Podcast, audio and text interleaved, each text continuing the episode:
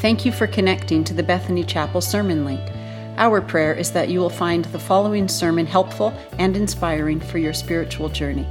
If you are a visitor to this resource, or if you've not attended our church, we would love to meet you in person. Our vision at Bethany Chapel is opening doors to God's truth and love. God bless you as you listen. So we're beginning a new series here today, Heaven Came Down, and it's our Christmas series. And I want to start with what is probably a familiar passage from Luke chapter 1, one of the Christmas birth narratives, and I've entitled our sermon, The Messenger. Once in a while, God reveals himself clearly, even miraculously, to a person who does not believe in Jesus. It's not the norm.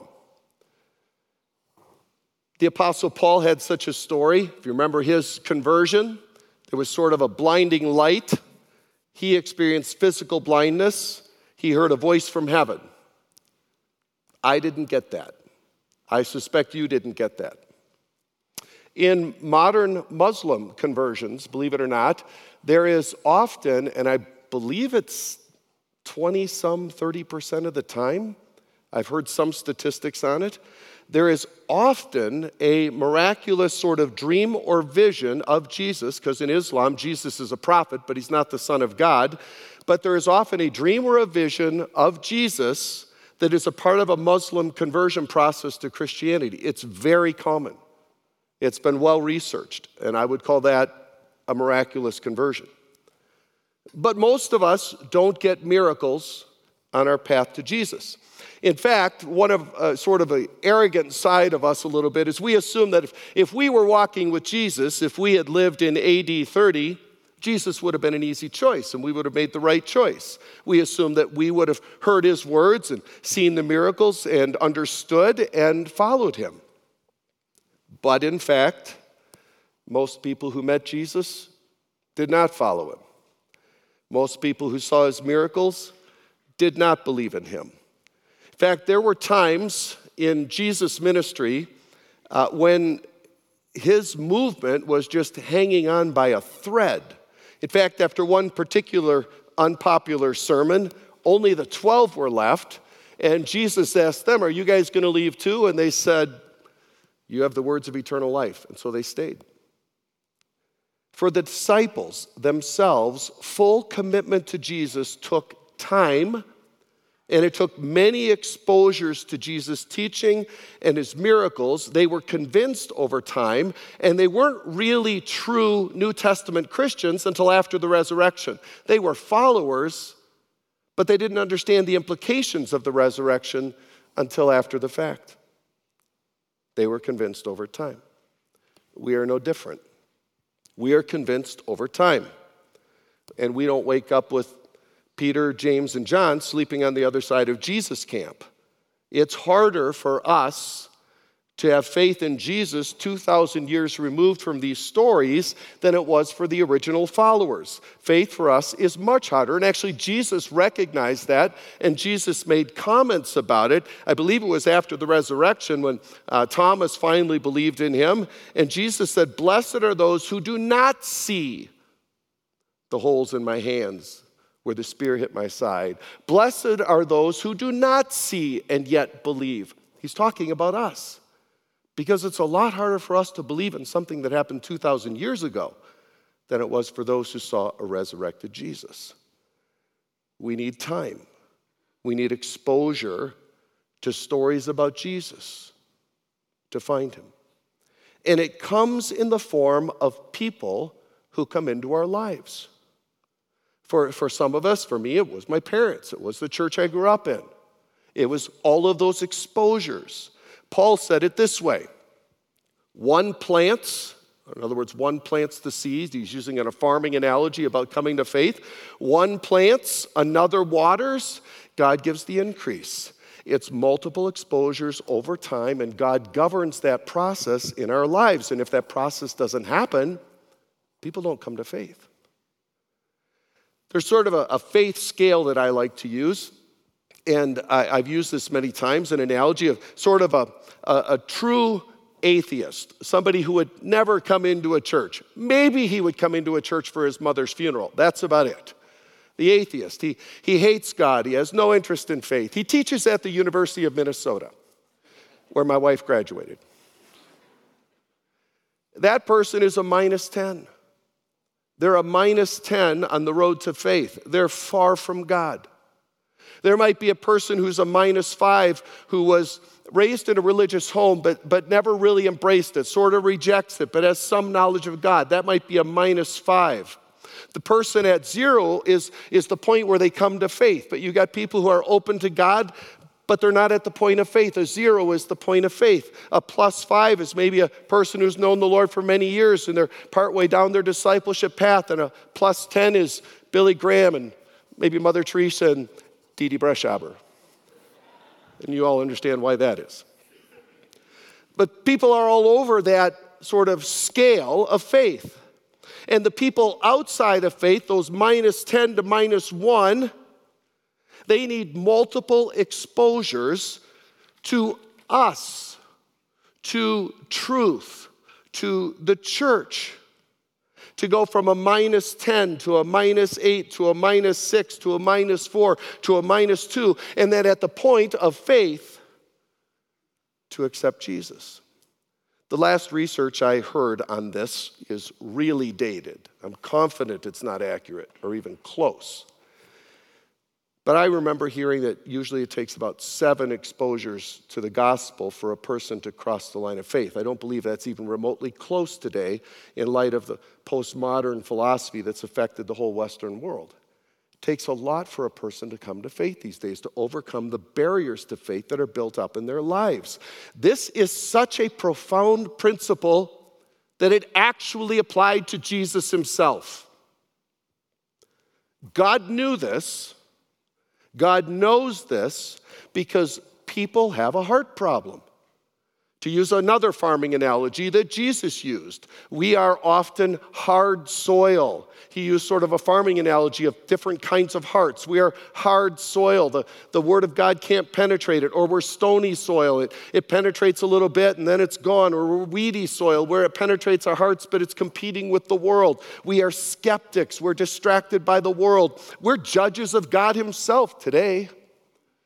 One reason a lot of younger people reject Jesus is because he just doesn't fit enough into modern culture. So we judge him. Not he judges us. We judge him and we reject him because he's not woke enough. That's a problem. It's a hard problem. It's why the prophecies about Jesus coming to earth always included a pre-Jesus messenger. We know that pre-Jesus messenger is John, or John the Baptist. Today we're going to look at his story and its part in the birth narrative of Jesus. I want you to turn to Luke chapter 1. If you don't have a Bible, there should be one in front of you. And about 3/4 of the way through, it starts with page 1 again. When you get to the New Testament, Luke chapter 1 is on page 43 in the Bible in front of you. Page 43, if you want to follow along with me. And this is just a beautiful story. It's actually one of my favorite stories in the Bible. It's almost humorous. It is humorous. We're going to make it humorous, whether it was intended to be or not. And God will forgive us for that. Luke chapter 1, page 43. Now, Luke is a physician here, and I love the way he writes, because he writes as a researcher. And I'm going to point this out in a few minutes, but listen to how he begins his gospel.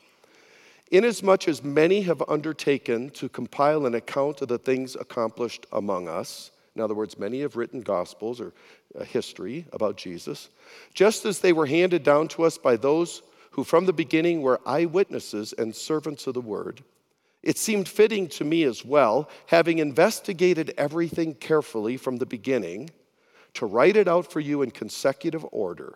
Most excellent Theophilus. Now, what he's saying is, I'm writing in a gospel account that is chronological. Many gospel accounts are not chronological. They're often thematic. He's saying, I'm giving you a chronological account of what I've learned about Jesus in my studies. And he's writing to this dude named Theophilus. So that you may know the exact truth about the things that you have been taught. And then he begins. In the days of Herod, king of Judea, there was a priest named Zacharias of the division of Abijah. He had a wife from the daughters of Aaron, so his wife was also the daughter of a priest. Her name was Elizabeth. They were both righteous in the sight of God, walking blamelessly in all the commands and requirements of the Lord.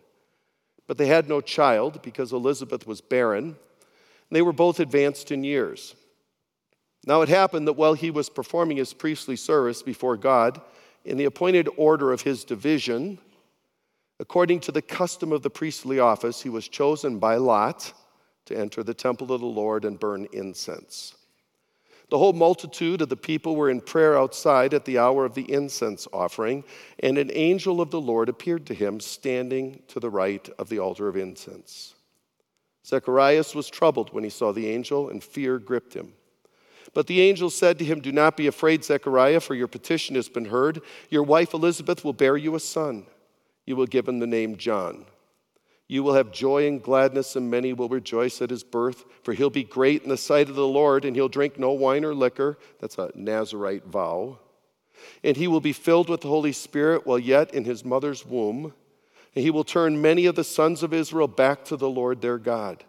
It is he who will go as a forerunner." Now he's referencing some Old Testament prophecies. "It is he who will go as a forerunner before him in the spirit and power of Elijah to turn the hearts of the fathers back to the children and the disobedient to the attitude of the righteous, so as to make ready a people prepared for the Lord." Zechariah said to the angel, "How will I know this for certain?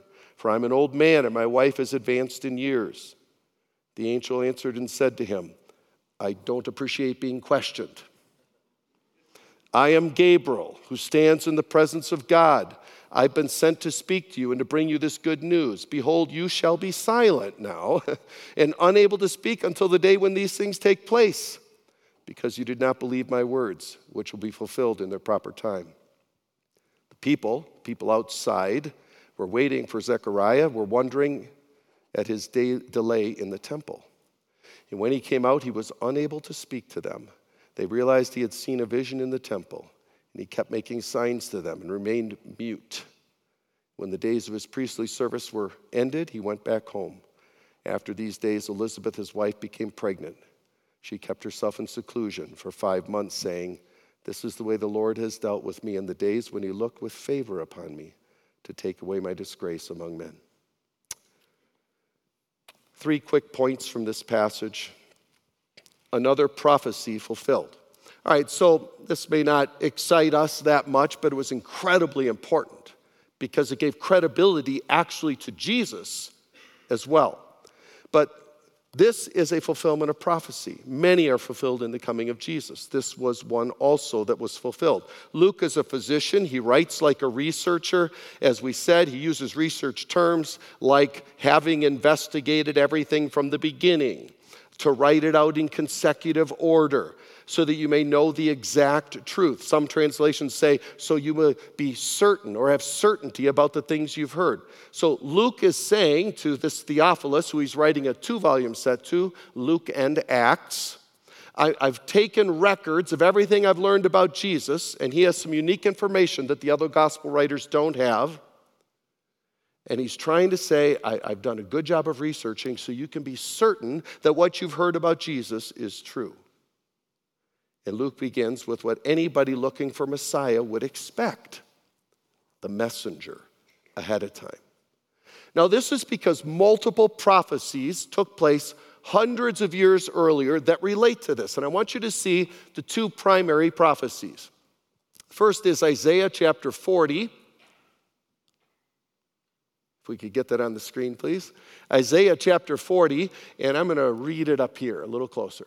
"A voice is calling, clear the way for the Lord in the wilderness. Make smooth in the desert a highway for our God. Let every valley be lifted up, every mountain and hill be made low, and let the rough ground become a plain, and the rugged terrain a broad valley. Then the glory of the Lord will be revealed, and all flesh will see it together, for the mouth of the Lord has spoken." Now, this is in a section of Isaiah about the coming of Messiah, and this is about a person who's going to precede Messiah, or God's coming to earth. And then the last couple of words in the Old Testament, Malachi chapter 4, 5 and 6. Here's the other one. Behold, I'm going to send you Elijah the prophet before the coming of the great and terrible day of the Lord. He will restore the hearts of the fathers to their children, the hearts of the children to their fathers, so I will not come and smite the land with a curse. Now, this is talking about kind of the end times, which we're technically in, because when the Messiah comes, other things are going to follow, so it's put in those kinds of words, but he's referring to this Elijah the prophet coming, somebody like Elijah, right before Jesus comes back. Those are the last words of the Old Testament. 400 plus years before Jesus. They point to the next great event in salvation history. Not the virgin birth. Not a miracle worker. Not Jesus. Not the Messiah. It's the historical figure that has to precede Messiah. Now, Luke 1:17, which we read through, collects phrases from both of these prophecies. And when the angel is talking to Zechariah, he says, your son is going to be this man, this individual. And every gospel writer and Jesus himself, in his words, concluded that John the Baptist fulfilled those prophecies. It's not exciting. We actually don't know a lot about him. But without him, I want you to think about this. Without him, Jesus is a fraud. Without him, Jesus is not Messiah. This prophecy must accompany Jesus. His place in history, John's place in history, is essential. Second, we have another Christmas miracle. Luke weaves the pregnancies of these two women, Elizabeth, mother of John, and Mary, mother of Jesus, together. We read about Elizabeth in Luke 1, up to verse 26. Then you read about Mary, verses 26 to 38. Then you're back to John the Baptist's birth right after that, and then John's birth and early life, and then Luke chapter 2, Jesus' birth and early life. These young boys are intertwined because they are essential to each other. And they're both miracles, I believe. And the story in Luke 1 is priceless.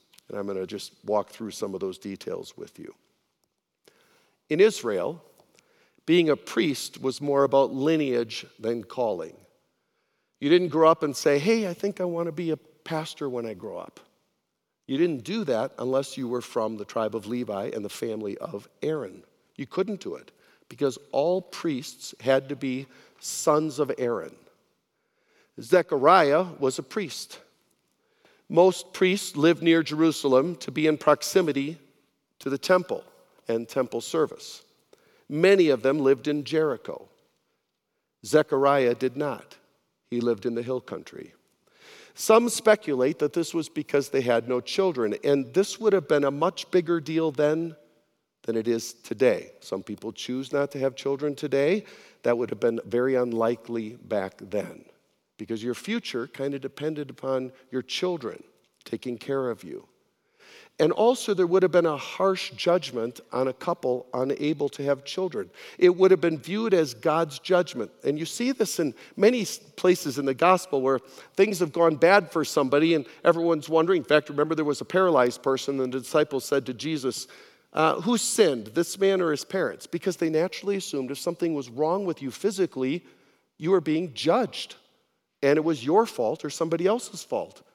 Difficulty meant somebody sinned. Now, we don't believe that theology. We believe the fall affects all of us and it affects everything. But in that culture, it was very judgmental. So Elizabeth would not have had a good time among her female friends. In fact, this was such a serious issue, it would have been, forgive me, this was not the year of the woman. It would have been assumed that she had the problem. It was divorceable.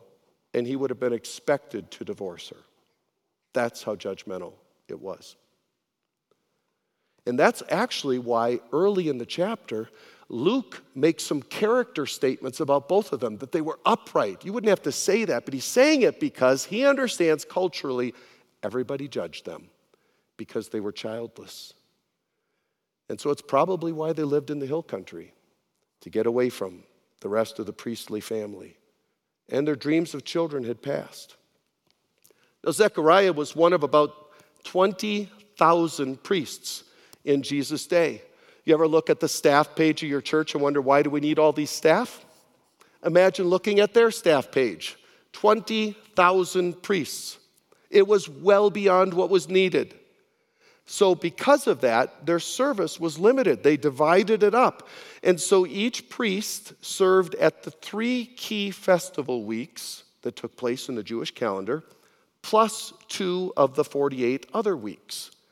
So the 20,000 priests were divided into 24 divisions, and actually it references his division, 24 divisions of just under 1,000. So you'd have about 1,000 priests available all the time. So specific duties, special duties, were chosen by lot, like drawing straws, chance. One special duty was the burning of incense after the sacrifice. It represented Israel's prayers going up to God. And if you were chosen to burn incense, you could never do it again in your life. It was a unique, special day for you. Zechariah was chosen to burn incense. Thousands of people are outside after the daily sacrifice. And he's going to burn incense, and then he's going to go out and bless the people, as would be the norm every day. And he's delayed. Delay of a priest coming out of the temple is never a good thing. Remember, on the Day of Atonement, they'd put a rope on the priest's leg in case God struck him dead so they could drag him out. You know, they put bells on him when they walked around to know that they were still moving. It was a very serious thing if he was delayed. But in the temple, an angel appeared to Zechariah. And he said, God has heard your prayer. Well, there would be normal prayers that the priest would make for the salvation of Israel, for Israel to be restored. So that would be logically what Zechariah would assume, but Gabriel was talking about a more specific prayer. You're going to be a father. Your son will not just be any son, but the messenger, the one who precedes Messiah. And he quotes parts of those two passages, which I showed you a few moments ago. Zechariah did not handle the situation the way you and I would have handled it. He broke the code and he got stupid. He questioned an angel who's appearing miraculously in front of him. Gabriel was not amused. Maybe he was a little sleep deprived, had a little low blood sugar, but he exercised sort of a physical mini curse, and he gave Zechariah speechlessness for the 9 months during which this promise would come to fruition. But Zechariah's question made sense. And that's why I call this another miracle. I'm not saying it's like the virgin birth, but it's close. He uses language of himself and Elizabeth. When he questions the angel, he basically says, how can this be? And he uses language of himself and his wife that is normally reserved for the 60-plus crowd. In other words, we're this age, our bodies don't do this anymore. He was saying to the angel, basically, based on the language used here, my wife is postmenopausal. We've given up. Our bodies don't make babies. We've accepted it. I don't want any false hope. I would need some proof. And just because you're showing up here, that's not proof. But Gabriel assumed a miraculous entry, the whole angel suit, the bright light, feathers, I don't know. That should be enough. But it wasn't for Zechariah. He's got a sign. He's got an angel talking to him. But it wasn't enough. And so the angel put this, we'll call it a mini curse on Zechariah. And he couldn't speak for 9 months. He went out to bless the people. Couldn't talk. Now I'd give up my hair to know what happened next.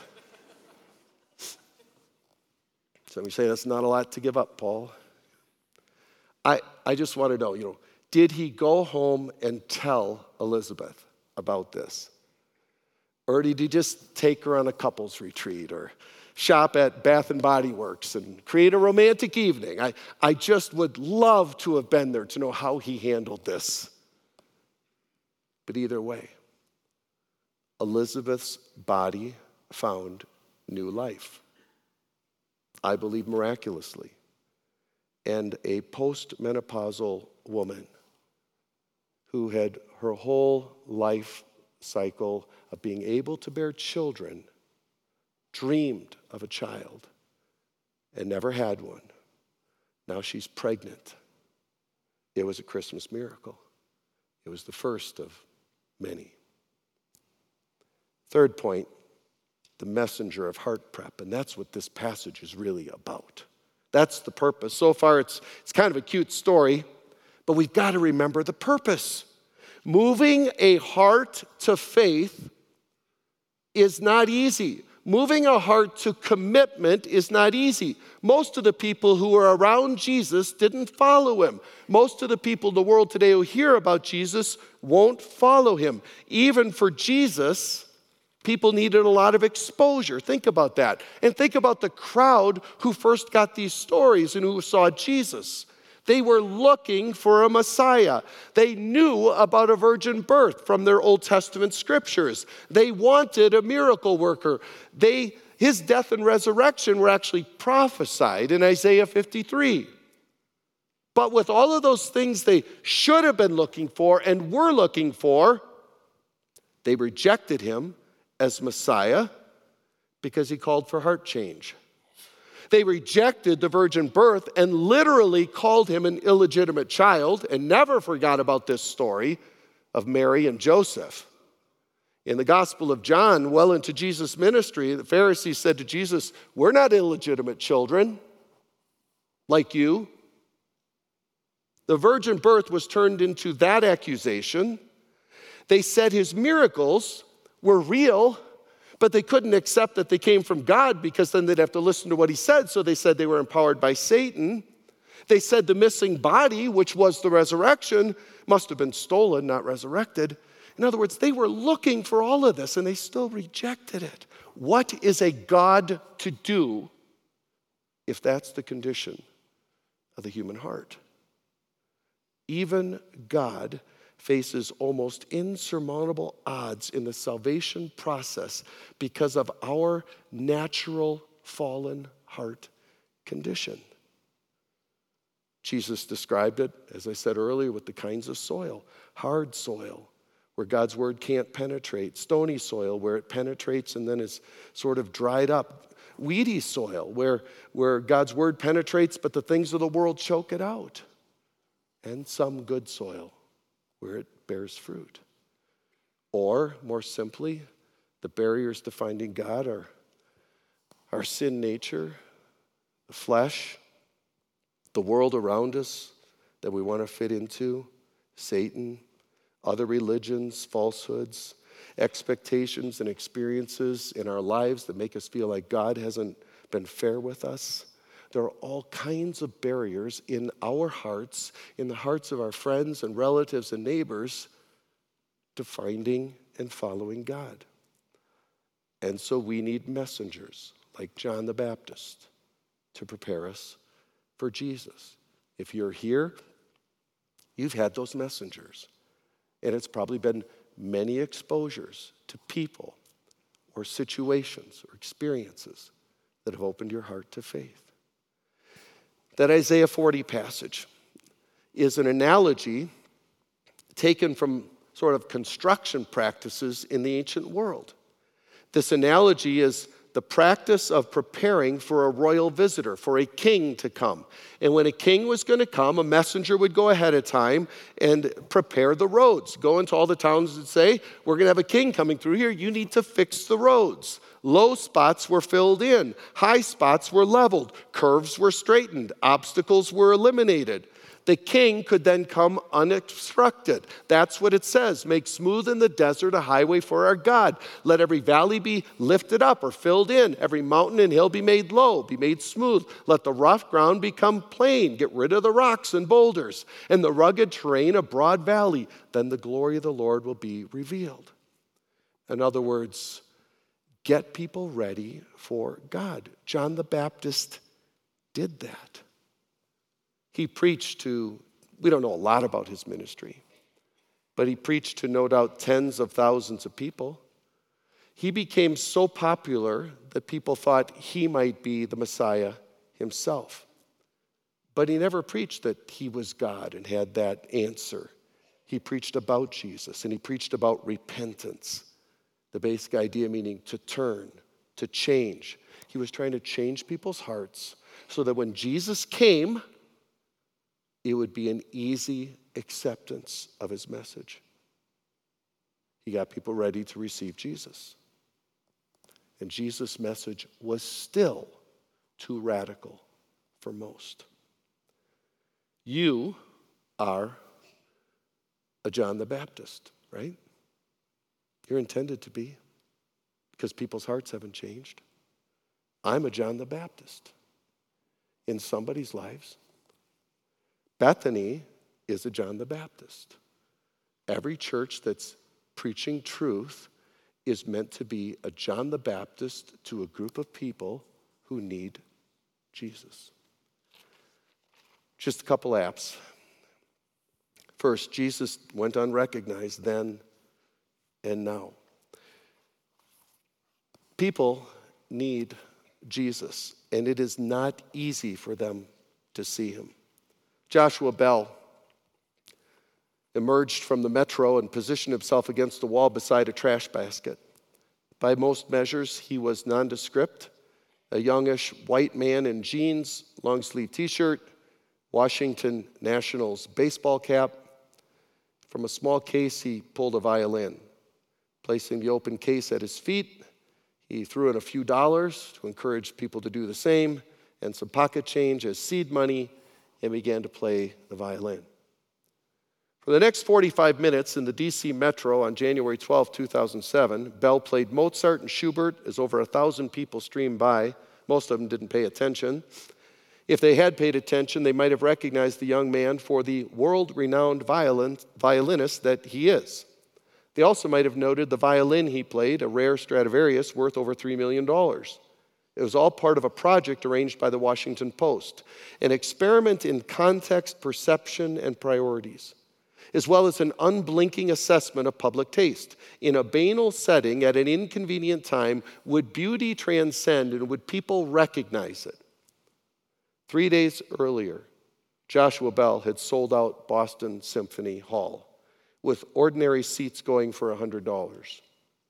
In the subway that day, he garnered about $32 from 27 people who stopped long enough to give a donation because they didn't recognize who he was. It's hard for people to recognize what and who is right in front of them. Context matters so much, and it's no different with Jesus. It's extremely hard for people in our world today to recognize and acknowledge who Jesus is. Jesus went unrecognized then and now. And we are his messengers today, removing those obstacles to faith. That's our role. Dr. Jerry Root wrote an article, tells a story, when evangelism really isn't that hard. A lot of us are kind of afraid to share our faith. We're kind of afraid to be upfront with it. I get that. We all want to fit in. We all want to be liked. I know it's hard to believe, but I want people to like me. We all want to be liked. He says this, while my flight was delayed, I met a woman in the Vienna airport. She was wearing a lanyard with a name tag and carrying a clipboard, obviously taking a survey for the airport. When she came to me, I asked her what her name was, and she said, Allegra. I said, Allegra, are you from Vienna? No, I grew up in southern Austria. And with that answer came the permission to ask, what brought you to Vienna? She was a student, and this opened the door for more. Where did she go to school? What was she studying? So after 20 minutes or so, I knew a good deal about Allegra. I knew her mother abandoned the family to go to Canada with her lover. I tracked them down last week. No, I didn't. I learned her father's bitterness was toxic. I learned her brother also attended the University of Vienna, but they were estranged. When I expressed my sadness for what seemed to be a good deal of estrangement and hurt from the people closest to her, she said it was far worse than she had confided. She had had a boyfriend who went to study art in Florence for 6 months. He asked her to wait for him.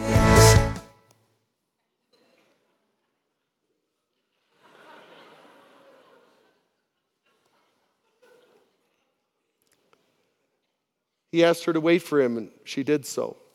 Her boyfriend returned the very day before I met Allegra, only to inform her that he met somebody better in Florence, and she faced that rejection. I knew where God was wooing her, and I know the deep-felt need where Allegra was likely to hear the gospel. So after 20 minutes, she had not asked me one question. I said to her that I knew she had a survey to fill out, but I had been sent to tell her something. So she wondered if I was a plant put there by the airport to see if she was doing her job. I assured her it was nothing like that, but I had something to say to her once she finished her survey questions. She rushed through the airport survey and then put down her pen, looked me in the eye, and eagerly said, "So what were you supposed to tell me?" Knowing that Allegra felt abandoned and betrayed, I said to her, "Allegra, the God of the universe knows you and loves you. He would never abandon you or forsake you." And I said it to her again. "Allegra, he loves you." Sometimes it takes 3 times before the words sink in, so I said it again. "Allegra, he loves you." And after the 3rd time, she burst into loud sobs. Everyone in the gate area was looking in our direction, and through her tears, Allegra blurted out, "But I've done so many bad things in my life." I said, "Allegra, God knows all about it, and that's why he sent Jesus to die on the cross for all of your sins and to bring you forgiveness and hope." I was explaining the gospel to ears willing to hear and a heart willing to receive. All God asks us to do is not be perfect apologists, although that helps if you know some of those things, but to identify the deep needs that everyone around us has and their longing to find wholeness and peace with God, and to have the conversations that help them to go from the -10 to the -8 to the -6 to the -4 to the -2 to a point where they say yes to Jesus. That's evangelism. It's just being a friend. It's coming alongside new people that you meet and helping them to make that path back towards God. Who are we doing that for? Who are you doing that for? Because to do that, you need some people in your life who don't know Jesus, which means we kind of got to break out of the holy huddle sometimes, don't we? And have friends who are real people who don't know Jesus.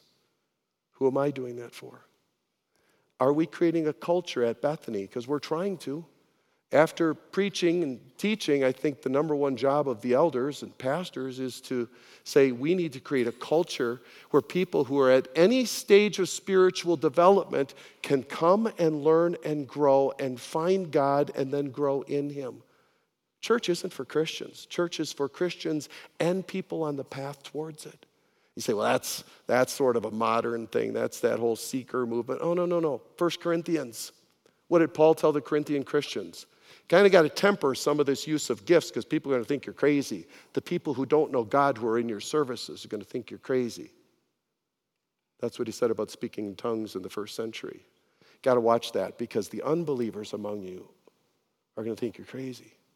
The church is meant to be a place where all can come and know and see who Jesus is.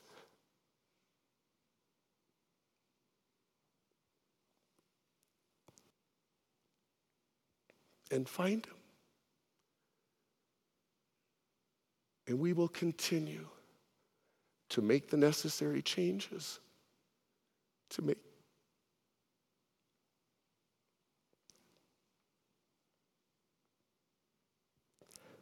God, we thank you for your word. And we love this story about John the Baptist and story of his parents and this their infertility, and then the blessing of this messenger who came into the world, who was necessary, even with Jesus coming to the planet, who was still necessary to pave the way and to prepare hearts for God's message.